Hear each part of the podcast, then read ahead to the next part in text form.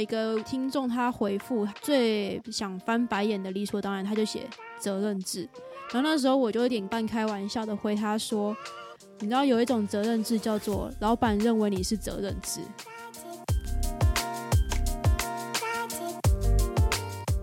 一杯咖啡的时间，想聊什么就聊什么。下班闲聊，聊出更多生活中的可能性。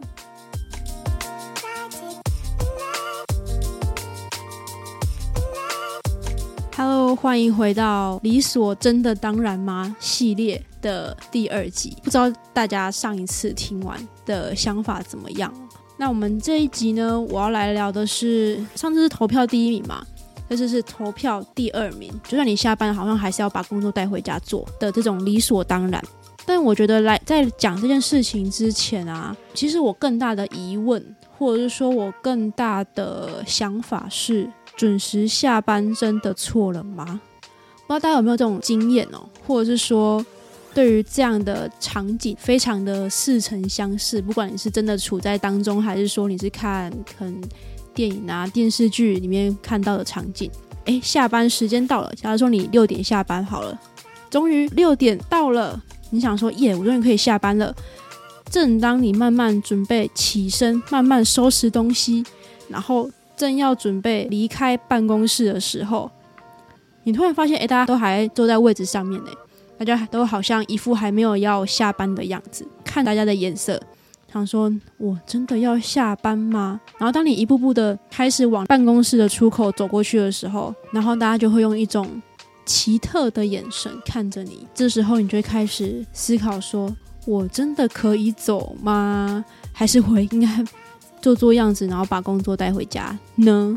大家不知道对这样的场景有没有感同身受的感觉哦？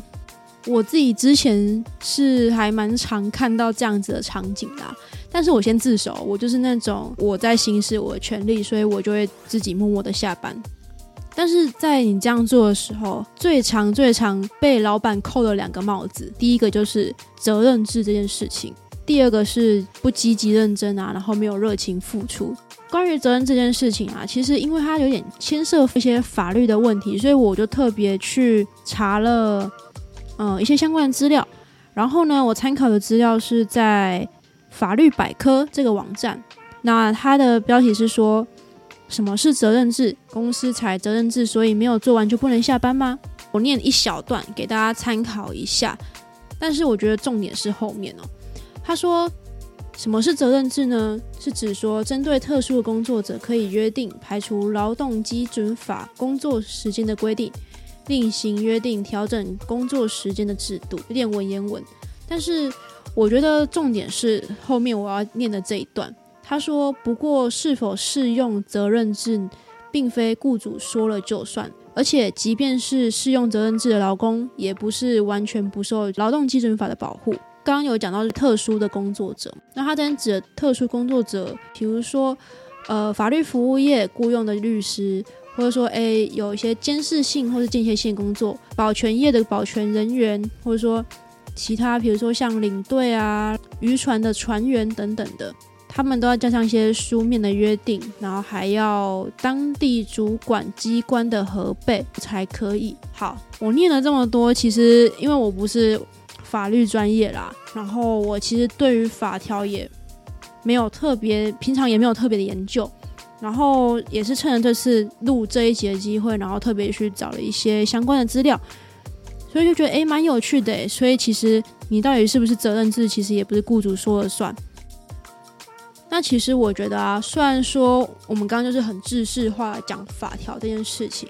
但是其实更常被扣的另外一个帽子，或许这是有点带入个人经验啊。其实我比较被常扣是后面这个帽子，对工作不积极、不认真等等的。因为有一个听众他回复最想翻白眼的理所当然，他就写责任制。然后那时候我就有点半开玩笑的回他说：“你知道有一种责任制叫做老板认为你是责任制。”好，其实我这样或许有点刻板印象，或者是说带入个人的。故事在里头，主管可能就会说：“哎，你这样子，连这一点点时间，然后你时间到了你就想走，然后连多一点点付出你都不愿意，你这样就是不积极进取，然后不认真工作。”哎，但是大家有没有听出这边有点怪怪的地方。所以我今天只要增加我的工作时数，或者说增加我的工作量，就代表我在这件事情上面又积极又进取吗？呃，我之所以会这样讲，是因为其实我觉得也有很多人是。呃，在工作过程当中，一般工作的上班族，假如说我们工作八小时好了，但是其实他在过程当中，他其实可能抓到一些诀窍啊，或者是说他觉得说，哎，处理方式可能怎么样处理比较好。那在这些过程当中，他其实原本八小时的工作东的东西，他或许浓缩在六小时，甚至更厉害一点，他四个小时，他其实就已经做完间八小时的工作量了。那这真真的叫做不积极进去吗？还是说一定要没做什么事情，然后办公室里面他做到十个小时，这样代表他非常的积极进取吗？还是只是没有效率而已呢？然后其实，在聊的过程当中啊，其实我自己也想到一件事情，就是大概我已经忘记什么时候了，就是之前的集数，其实有一集我邀请了一位来宾，那我们聊的主题是我们都是八年级生，主要聊的是说，诶。同样，身为八年级生的我们，在工作职场上，或许我们是属于比较年轻的一个族群，常就会听到有些主管就会说：“哎，现在年轻人都好像很不耐操，然后又很不坚持啊，然后很不认真之类的。”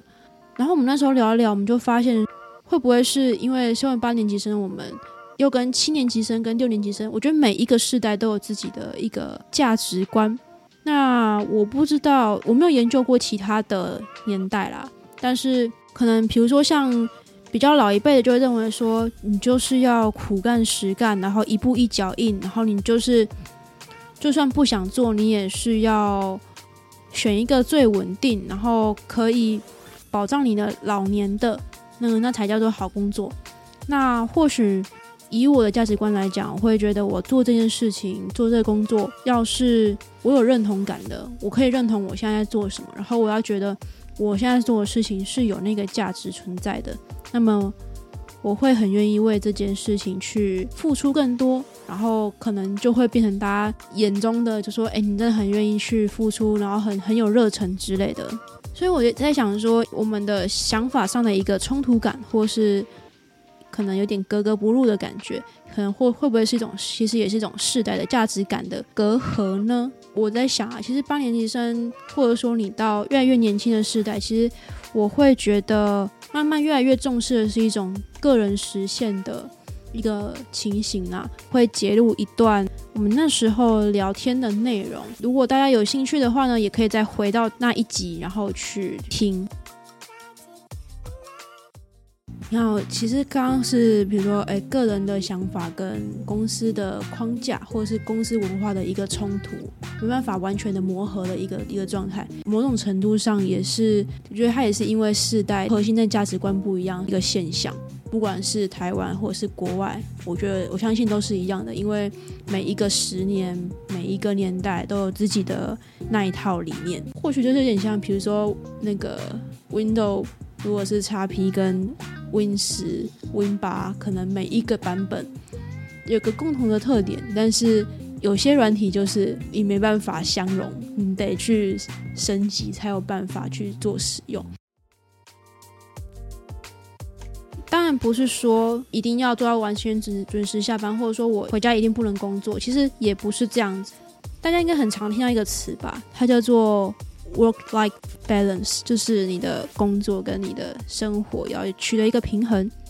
除了说你要知道自己的底线，我的原则是什么，我的底线是什么之外，有什么事情是你觉得就算你今天做一件事情没有薪水，但是你还愿意去做的关键